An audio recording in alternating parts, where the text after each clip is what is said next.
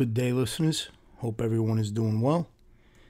Today I'm going to bounce around a little bit, talk about a few different things that I want to uh, not only um, dive into, but I guess just kind of get off my chest and uh, evaluate a little bit.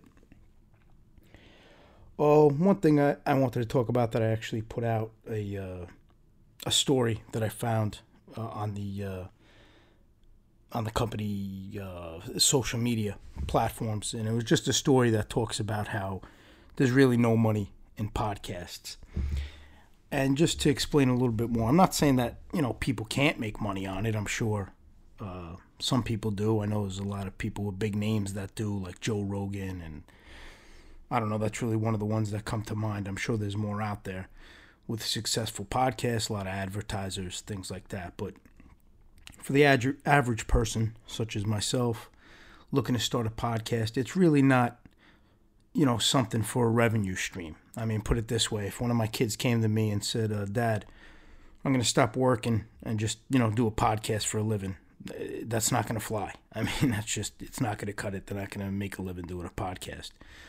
So you got to do it because you want it. You know, you got something to say. Um, you, you're passionate about something. You want to talk about something, and you just want to connect with people. It's really a, gr- a great platform for that. But if you rely on it, and if you're looking to make money on it, you know it's extremely hard. I mean, last I looked, I think they said the statistics was there's over like 900,000 podcasts. So just think about that. Out of all those podcasts, how many of those people are making a living just from doing a podcast? I know people even in radio that are on stations. Uh, you know, they'll make a salary, but it's not like you're gonna. You know, it's it's hard to break into that arena on every on every level. It's a tough arena to break on, into, and if you're doing a podcast where it's just something that you know nobody's paying you for, you're just deciding to speak into a microphone and get your thoughts across. It's not really a moneymaker. So with that said, on my end anyway that's the last reason why I wanted to start a podcast. Um, I had no delusions and no expectations uh, as far as financially that it wouldn't, you know, bring anything in, and that's not what I'm doing here. That's why you know you're not going to see ads in between the uh, podcasts. You're not going to. It's not monetized in any way. There's no um, advertisements. If I recommend something or I want to talk about something, has zero to do with pay. Nobody's paying me for it. It's because it's I'm just making an honest recommendation or something. I just you know if I'm recommending somebody, it's just for uh, my personal view and my personal feelings on that you know individual's quality of work or w- whatever it may be. And I'm going to get into that a little later because I'm actually going to talk about um uh, you know lawyers that a lawyer that I deal with that I would recommend and uh, because I do get a lot of emails on that, and then I respond to the email. You know, I get a lot of uh, listeners who would ask me, you know, they have they have a problem, who should they contact, and uh, so you know I'll, I'll address that as well.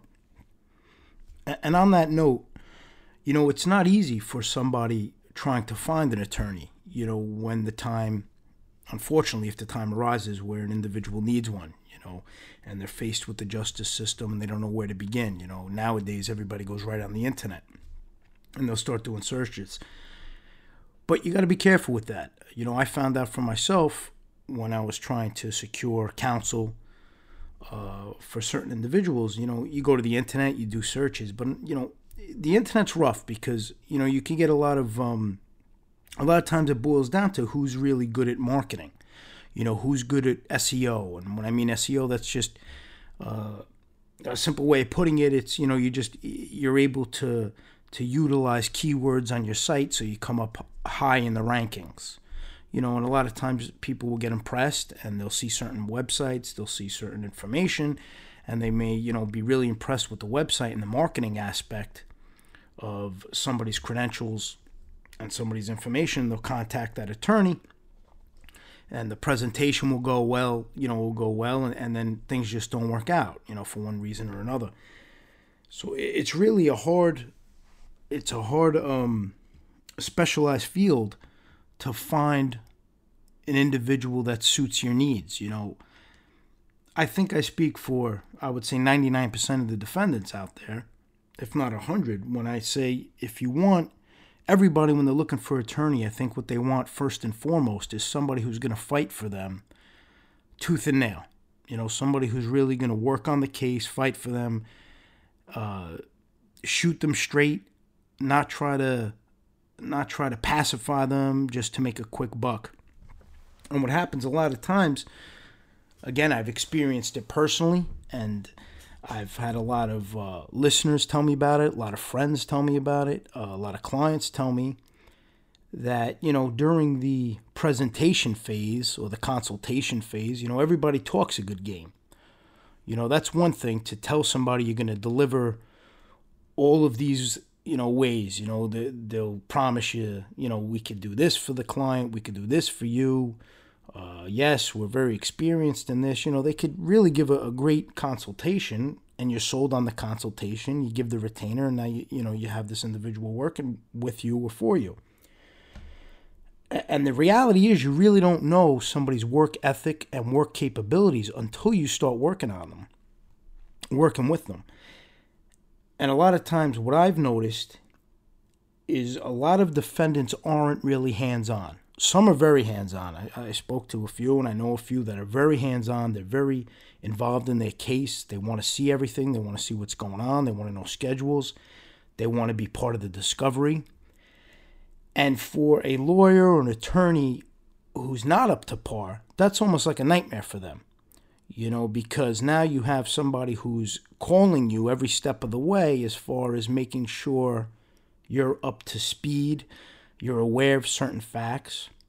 And I, I noticed, again, with certain attorneys personally, and I've had, you know, I've had a, uh, my share of where, you know, I would secure attorney, not for myself or, you know, uh, a family member, and uh, you know we would talk, and they're just not doing their job. You know, it's all smoke and mirrors, and I have no problem letting them go. I mean, as far as I'm concerned, you know, a lot of people they get them on, and then uh, you know the the negative part is you give them a retainer, now you have a problem with you know trying to figure out you, you let them go then you got to try to you know it's a bit of a headache you got to try to work something out if the person's not a gentleman and isn't honorable, then they don't want to give you your retainer back, and it's a whole whoop de doo.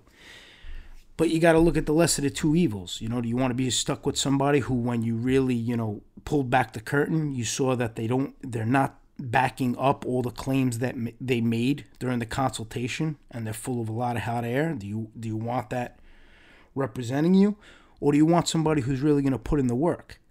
Me and I think everybody else wants somebody who's going to put in the work. I mean, lawyers are not you know they're not cheap. Um, and if you get a good one, it's it's money well spent. I mean, you have somebody, you have somebody working hard for you. And I've met some great attorneys and quality attorneys. There's a lot. There's many in the profession that I feel are honorable people. They work hard. They care about the defendant. Uh, they care about the, uh, you know, the, the the the case that they're handling, and they're going to work for it. And that's all you, you could ask. You know, you want them to have a high skill set and you want them to devote what's needed to your case. And you don't want them blowing it off. But unfortunately, there's the other side of that where you get the lawyers that it's all for the show. You know, they promise you that, but really what their goal is, they just want to get in, make a quick buck, usually plead the client out. You know, when they start off, and I'm sure a lot of people could relate to this. You know, a lot of defendants could relate to this. They start off all hot to trot to go to trial. We're going to trial uh, you know, we know you're innocent, it's a bad case. And then the next thing you know, some lawyers are trying to talk you into taking a deal.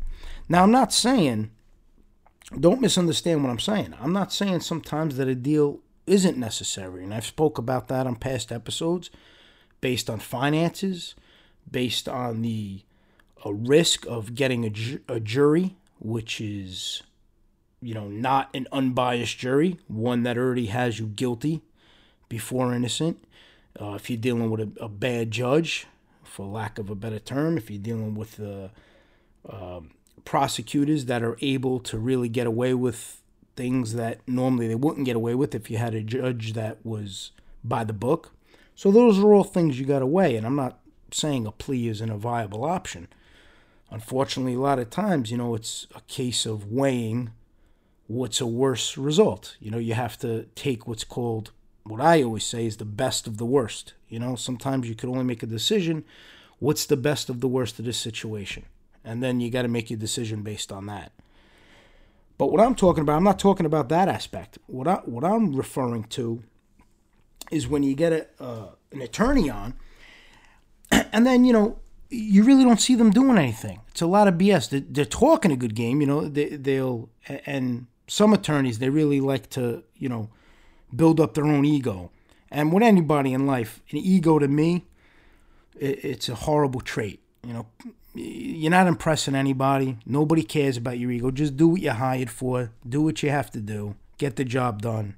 It's really not impressive. If you have to go around saying how good you are and bragging, you're not that good. You know, your work product will speak for who you are. And it goes with the same with a person. Who you are as a person, your actions will speak for it, not you patting yourself on the back and talking about it. That that's if anything it wor- it works adversely. You know, it uh it's a it's a turnoff to me anyway, and I feel a lot of people feel that way. You don't want to hear somebody always bolster and bragging. It's just nonsense to me. Back it up, support it. And I met a lot of those type of people in my life, not just attorneys.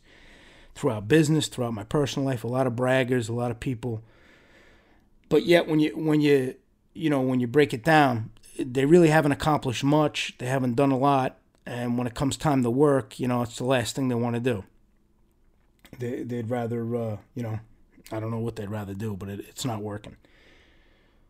So my point is, you know, defendants really have to take the time before you secure an attorney. And what, and what's scary is a lot of times, you know, you, you're pressured, you know, you, you get arrested, you hit with the indictment, and you don't have much time to make a decision. You don't have really a, a lot of time to weed through the vast world of different, you know, attorneys.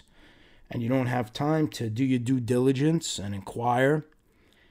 And, you know, one thing I would like to do, you know, if I had the time in the future, you know, when I'm asked to be part of a case, I'd like to call past clients. I'd like to do my research just to get a feel of what this person was about. You know, sometimes you're under the gun and you have to make quick decisions and you just don't have the time for that. But in an ideal world, that's really what needs to be done. You got you got to really talk to see the results, see what they've produced, see how long they've been practicing, see if they have a big gap in between cases. You know, if they have repeat clients or they have clients who got rid of them because that's another good indicator. I mean, if somebody's good, you're going to keep using them.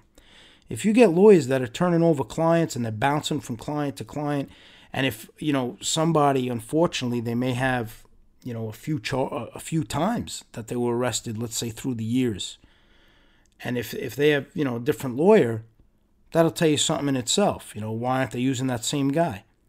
So you got to really ask these questions and inquire about it.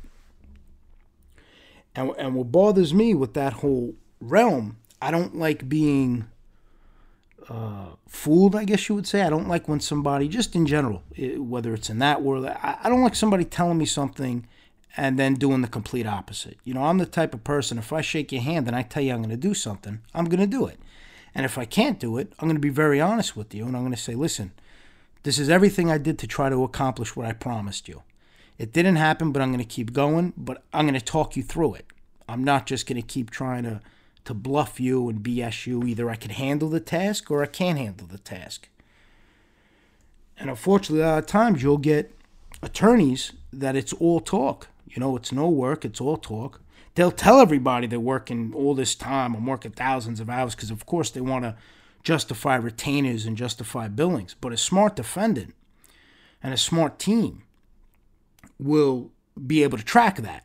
I mean, you want to see that. You want to see the work product. Show me what you've been writing. Show me what you've been investigating. Show me what parts of the discovery you opened and went through.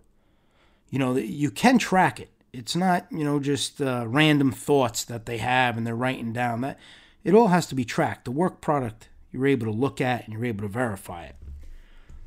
So for the defendants out there, just make sure you have a better a better handle on that because this is your life, and you don't want to get into a situation where you're dealing with somebody who's just in it to make a quick uh, money grab. You know, you, you really want somebody who cares about the case, somebody who's devoted, and somebody who believes in it. You know, and they don't they don't have to believe. I'm not getting into. I know a lot of attorneys they they feel uh, they feel their client's guilty and this. I'm not getting into that. But believe in the case in the sense that you're going to work on it and you're going to do your best to give your client the best shot at a fair case, at a fair trial, and to give them the best defense you're capable of giving. It's like with anything else. You take on a job, you know, I always was raised and I always believe you work at it 100%. You don't half ass anything. You know, you don't give minimal effort. You don't give half effort. You give it 100% or just don't even touch it. If you can't devote that time, don't touch it. You know, I've, I've come across some lawyers, they'll try to take as many cases as they can, and just common sense would dictate they have all these cases. How are they going to devote the time needed to your case? You know, um, I'm a business owner. I, I own a couple businesses, and each one of my businesses it's, it's a little bit different as far as the clientele. But one thing that my clients always know, and I've able to build a pretty solid reputation. I mean, I have. Uh, uh, I'm not going to get into it, but I, I built a good a good reputation. If you, you, research certain things, you'll see it for yourself. But my point just is, whenever I told somebody I'm going to do something, I did it.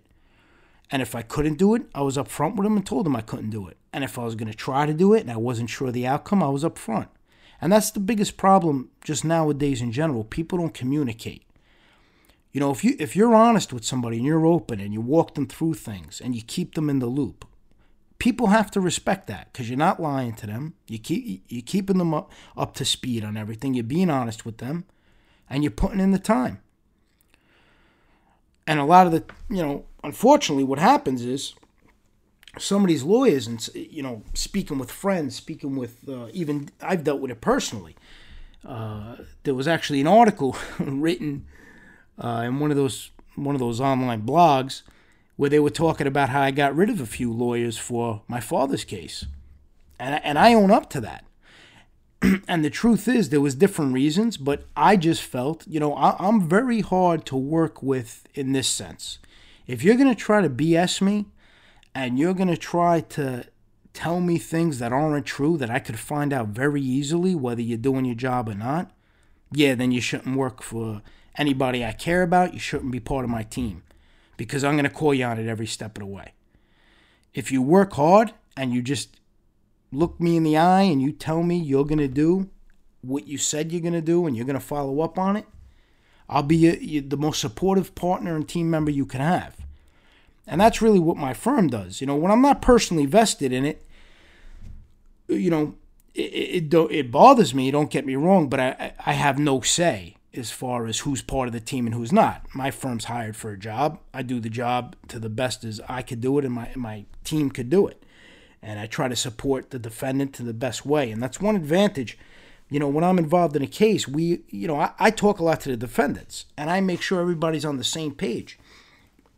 Sometimes lawyers get tied up, they're not able to update. So I make sure everybody's on the same page. So we're all working in unison. You know, we all know what's going on and that that could be either the best friend of an individual or it could be their worst nightmare you know it could be their enemy depending on what they're trying to do if they're trying to just make a quick money grab and not earn their money then yeah i'm going to be very difficult and i'm going to probably be uh, one of your worst uh, clients quote unquote or your worst uh, co-workers or your worst support system whatever you want to call it but if you're doing your job and we're working together in tandem like a well-oiled machine, you know that that's what you got to go by.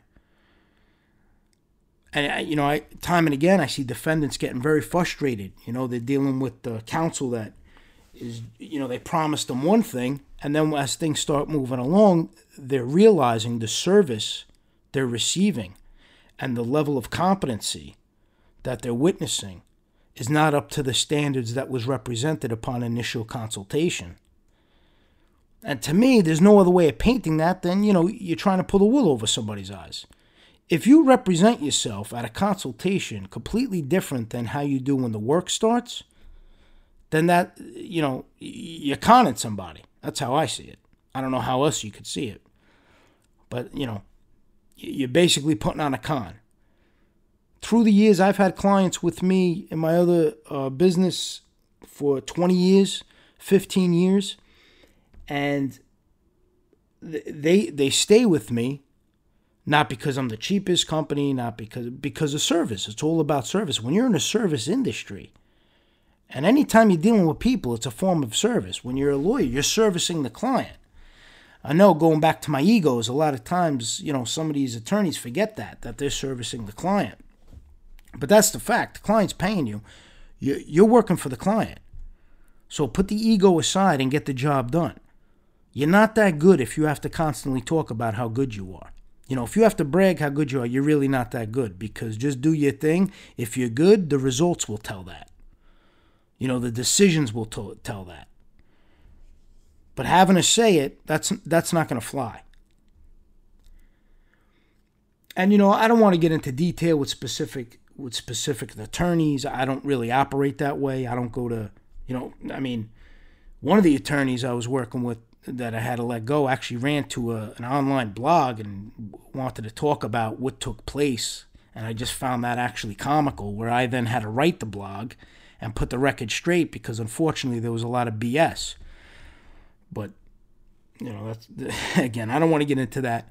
That's not my style. I don't do things like that. But one thing I will do that everyone should be aware of I'm always going to address if I do see BS at my expense or at my family's expense or at a defendant's expense that I'm hired uh, to service, if I see lies that take place at their expense, I'm definitely going to address it. And it may be against my better judgment. Sometimes people say, you know, you have to ignore things. That may be, but that's not my nature. It's just not. If I see somebody lying about facts or lying about, you know, uh, supposed deals that the defendant was offered that they were never offered, you know, you get a lot of crazy lies to make themselves look good. They'll try to act like they had these crazy deals thrown their way just to put it out there. And, you know, the client didn't want to take the deal, but that was the deal I could have got them. None of that, you know, if I hear that kind of BS, I'm going to call it out and I'm going to tell everybody I know that's an out and out lie. And I'll tell the person right to their face because whoever, when I talk to somebody, I, I talk to them to their face the same way I'll tell I'll tell it here on the podcast. I'll tell it to somebody asking me. You know, I don't say one thing one day and another thing another day. I say it how I have to say it, and I don't care who likes it, who don't like it, who agrees with it, who don't. That's the way I feel, and I'm going to make it known. You know, some people need to be liked, and I don't. I'm not one of those people. I'm not. I don't need to be liked. I don't need. Uh, fortunately, I've built a so, I've built a solid friend base, professional base family base uh, on how I operate and my core beliefs. And those are the people I want around me. I don't need to be liked, you know, by uh, individuals who don't agree with my philosophies and this. I, I couldn't care. Doesn't mean anything to me. But I will call you out on your BS. So when I do see lies, and you know, I've had a lot of interactions. I've never been on social media, and that may have been a mistake that I started getting. You know, I I've, I've been on it for my business, my my different businesses. I've always had like, but I usually had my staff run that. You know, they'll run like the social media on the Justice Tech Pro side of it. I actually took more of a handle on that because I was interested more in it. You know, I liked the. Uh, I, I just like that sometimes the technology aspect of it, you know, creating banners, putting things up, some promotional. I like doing videos. Sometimes, if people follow the social media, they'll see videos I put up. I like a lot of quotes. Um, sometimes quotes, you know, speak to me, and I, just like to put that out there. So that's what I'm, I'm I have more of a handle on. But the downside of social media, I tell you, you see a lot of nonsense going on. I mean, you see people the way they talk on social media. One's bragging more than the other. It's actually insane. Between the podcasts now, between the uh, Instagram accounts. It, it's like one big big bragging party. You know, everything people supposedly did. Who's crazy? Who's not crazy? Who's you know uh, who's uh, you know trying to turn over a new leaf, but yet talking about all the crazy things they were and how you know tough they were. I mean, it's it's an upside down world online social media and now i remind myself why i was never on it you know they'll they'll have like social media wars people going back and forth posting things back uh, i mean think about that grown men having social media wars. You have something to say to somebody. You sit down, you tell them what you got to say. Right, wrong, or indifferent, air it out face to face. You know, blog about it or post about it or do, you know, videos about You know, I, I when I have something to say, I tell them directly. And the, and the, and the bad part is, you have no choice sometimes. There was a, a couple of uh, lies that I saw online where it affected, you know, uh, case I was on or my father's case, and, and I addressed it directly. Now, was that the right move? I have no idea. And under whose eyes is it right or wrong? I, I really don't care. But like I said, if I see a lie taking place, I have to address it. Is it a character fault? Probably. Maybe. You know, um, you know, it may be just uh, an unnecessary aggravation. But I don't know. I'm thick skinned. Those kind of things don't really aggravate me. I just, it, it would aggravate me more not to address it. You know, it, it would aggravate me more just to allow that lie to go on. But there's a lot to keep up with. You know, you got to pick and choose your battles because it's endless. I mean, the amount of uh, nonsense that's out there on the internet, on the, it's it's endless. So I don't go looking for it, but when I do see it, or if somebody sends it to me, unfortunately that happens sometimes. Somebody will send it to me because I'm not really active on those things and then I have to address it because I just can't let a lie go. I got to address it with some facts. So, you know, just kind of wrapping this segment up, the defendants need to understand they really need to, and, I, and I've said this many times, and whether you know you're building a team for your defense, you're bringing a firm like my firm, or you're bringing another firm, whatever it is to build your defense, just make sure every party you bring in is going to earn the money you're paying them. You know, and even if you have, you know, if you have uh, assigned counsel, you know, you have an aid or you legal aid, they're still getting paid. You know, and I know unfortunately, you know, you can't control it as much because you're not paying them, but you just want somebody to work hard. You know, you want somebody when you're paying for your defense, especially when you're paying for your defense, you get to dictate who your team members are. So just make sure you choose wisely. You know, you want somebody who's really going to work for you. You want somebody who's going to be honest with you, upfront with you. And I touched last time on the, you know, conduct in the courtroom and conduct, you know, when the defendant, you know, gets a little taken back if they see an overly friendly relationship between, you know, say the defense and the and the prosecutorial team. And I'm not saying, and I said this, and I don't want to go back to it because I already discussed this. I'm, I'm not saying, you know, there shouldn't be professional courtesy. Absolutely.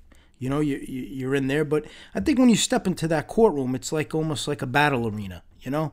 And you're in there and just just focus on your defendant and let your defendant know that you're there to fight and leave the politicking for outside the courtroom. I mean, you know, negotiations could take place outside of the defendant's earshot you know, and you could do, you know, have your conversations and maybe try to work on certain things. But in the courtroom, I, I've spoken to families uh, and also personally, when you see it, it's a bit of a turnoff. I got to be honest. When you see that friendly banter back and forth, and then all of a sudden, as soon as court is in session, you know, the other side is ripping the defendant to shreds.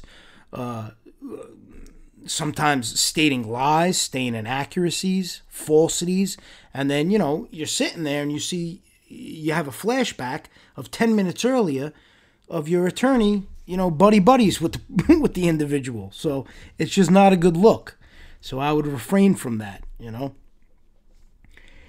And uh, a, a few positive things throughout this venture, you know, of Justice Tech Pros. I've met some very solid individuals. Uh, some very solid attorneys. One specifically that I that I personally highly recommend on both a personal level and a business level is his name is Anthony DiPietro and he's in White Plains. So if you look him up, you just got to put in Anthony DiPietro in White Plains. Uh, he's actually going to be on the podcast in the future, so we're going to have a good you know conversation. You'll be able to get a feel of how he um, his work ethic and what he does and what he focuses on and what he specializes on. But the guy really is aces. He's a workhorse. He's extremely well versed, well spoken, well written. His paperwork's great. His uh, I've seen him cross examine, did a phenomenal job. Actually won, you know, uh, a huge count on my father's case based on his cross examination. So he, he really is a he's a phenomenal attorney, and I think it'll he'll be a great guest on the show. I think people will enjoy you know our uh, back and forth.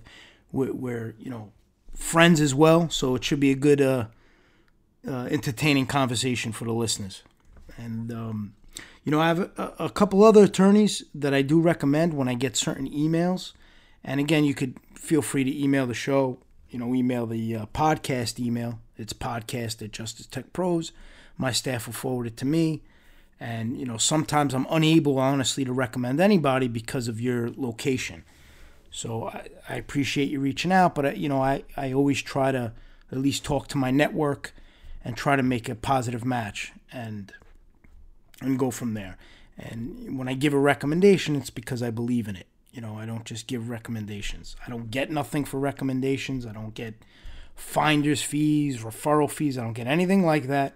There's no agenda to it, there's nothing behind it. I just do it to make sure whoever's calling me, whoever has the trust to put into me, I'm going to do my best to make sure whoever I do recommend is somebody that I personally would use if I ever had to, or somebody I would want a family member to use. You know, that's how I try to gauge my recommendations. So, um, that's pretty much it on that that segment and what I wanted to touch on. And I think the moral of the story with that portion is, you know, just make sure you're involved in your case and make sure if you have the time and you're not really pressed for time to hire an attorney, please do your due diligence. You know, talk to past clients. That's a huge indicator. You know, look at the don't just go by their website. The website, you know, you know, websites are great, but anybody can make a website. I mean, as I said earlier, I'm very tech savvy. You could go to GoDaddy, you could buy the domain name, you can make a nice website. You know, you got to do a little research and talking to people, pulling a few cases. You know, pull their motions. That's another good indicator. You could pull their motions, see their written works, see what they submitted to the judge. You get a good feel of their style, how they argue a case. You could even uh, get a transcript of a hearing. You know, see their uh, cross examination, see how they performed in the courtroom. If you have the time and you have the ability, I highly recommend really devoting the time necessary before you make the decision to hire somebody. Just make sure they're, they're what you need and um, they're going to perform as they promised. It's vital because too many times I see defendants getting stuck with somebody and they're just not happy. And it's hard. You know, it really is a hard situation to be in. Because if, you know, you're tapped out financially, they really have you. You know, they got you in a bad position. You're stuck with them and you got to deal with them. And it's a decision that could potentially affect your life dramatically. So it's just very important and try to try to make sure that you exhaust all efforts when you are performing your backgrounds and you are performing your investigative work to bring on somebody to defend you, just try to exhaust every avenue. Another uh, genre that I wanted to hit on is you know, people talk about discrimination uh, in the system, and it does exist on many levels, whether it's your skin color you know, I've spoken about that many times. But what people don't realize a huge discrimination that a lot of people don't care about because they have the mentality, which isn't how the law works, mind you, but they have the mentality, the general public, and they're they're part of this problem. They have the mentality that if you have a label, whether it's an organized crime label or whatever kind of label you want to give somebody, if you're not guilty of the crimes you're charged with, you're guilty of something. So when somebody has that in their head, that's a dangerous combination in the justice system. And I've experienced it on a different level. Uh, to get into a little bit of what I'm talking about, and I believe I touched on this a bit in the past, but you know, they have sometimes when you're you're on a case, you'll look for support from different organizations. There's a lot of organizations out there.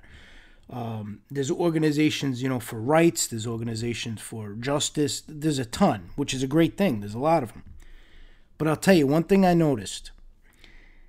I tried contacting a lot of these organizations uh, throughout the trial for support and to have them actually review certain things and just to look at certain things because I knew what I was witnessing was not how the law should work and I knew something was wrong. And I just wanted somebody much more educated and more versed than myself to look at it, and I know they're part of the panel, just to see if there was anything there. All of these organizations pretty much blew me off. Now, I'm not stupid. The, the reasons were, were good and justified of what I was giving them. I mean, they were, they were important constitutional reasons. But I know why they were blowing it off. Whenever something has an organized crime label to a case, this had to do with my father's case where I was looking for certain support from different organizations. And every email I sent, there was always an excuse or something. Not one took it on. And again, this wasn't grasping at straws issues. These were legitimate constitutional issues that I just wanted and it wasn't even for me, it was for part of the team. You know, general counsel wanted it as well. I was just the intermediary reaching out to try to see who would take an interest. And we got a few who gave us lip service where, yeah, we're going to, but nothing ever panned out. And I'm just telling you, one of the biggest discriminations that take place is if somebody has that that label attached to them. These organizations that are supposed to be for justice, supposed to be for what's written in the Constitution, supposed to be for what's right, and all that. They don't want to touch it with a 10 foot pole. Now, how does that make sense? It all goes back to my theory of, you know, how, not my theory, my want, I should say, for the image of Lady Justice being blind to actually mean something. And when these things take take place, it just proves the point that she's far from blind. And individuals involved, they have a hard time separating that. You know, they may feel a certain way about a defendant or about what they read in newspapers, and they don't want to touch it. Rather than take the time to look at the facts, to look if there was a constitutional problem, to field the cause, to to analyze it, you know, they pass. And then you see them take these other you know cases and offer amicus briefs and opinions that are such weaker situations that aren't as strong, that aren't such a strong, important, and vital issue that could actually set precedent. I mean, some of the issues we were raising, and obviously now at the appeal level, we're going to raise them. But some of these issues that were being raised prior, because I was trying to stay a little bit ahead of the curve, are serious constitutional issues that could have sent some kind of precedent if they dove into them to get clarification. And they wouldn't touch it.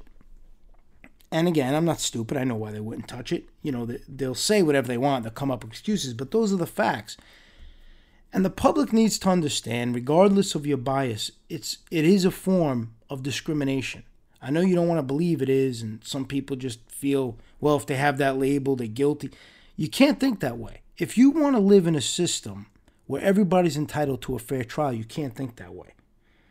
You know, what's written on the Supreme Court building is equal justice under the law. People need to understand that. And that's even better than innocent to proven guilty. It's equal justice under the law. You just simply want, it doesn't say anything about equal justice as long as you don't have a title equal justice as long as you're not accused of being in some kind of group or enterprise. It doesn't say that. It's a very generalized statement of equal justice under law. And a defendant just simply wants to receive that. And every defendant's entitled to receive that. And when you get stripped of that, simply because of a label or a title, there's a problem. And a lot of citizens don't see that because they're not, you know, they look at it, well, I don't have that problem, so it doesn't affect me. You know, um, somebody shouldn't be a member of an organization if they don't want to have that problem.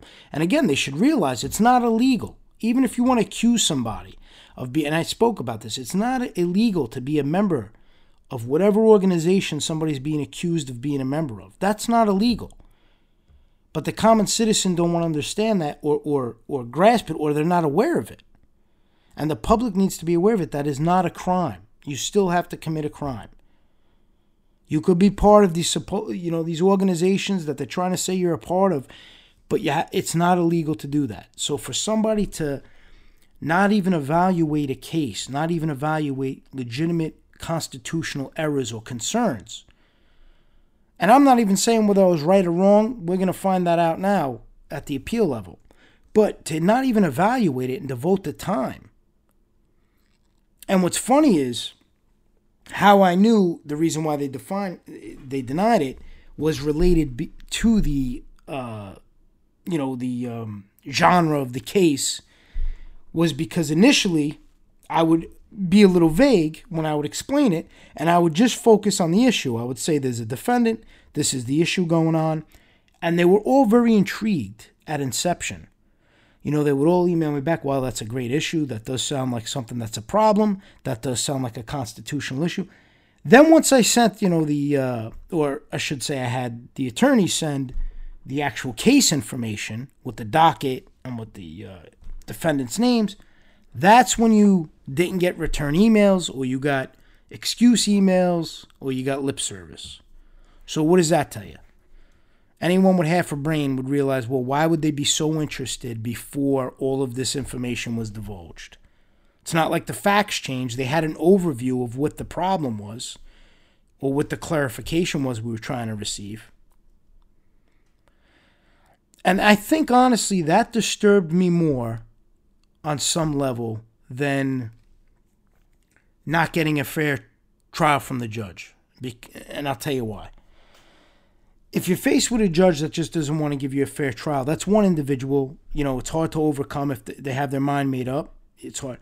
When you're dealing with these organizations, you're dealing with panels, you're dealing with board members, you're dealing with a diverse range of personalities, diverse range of education, diverse range of views.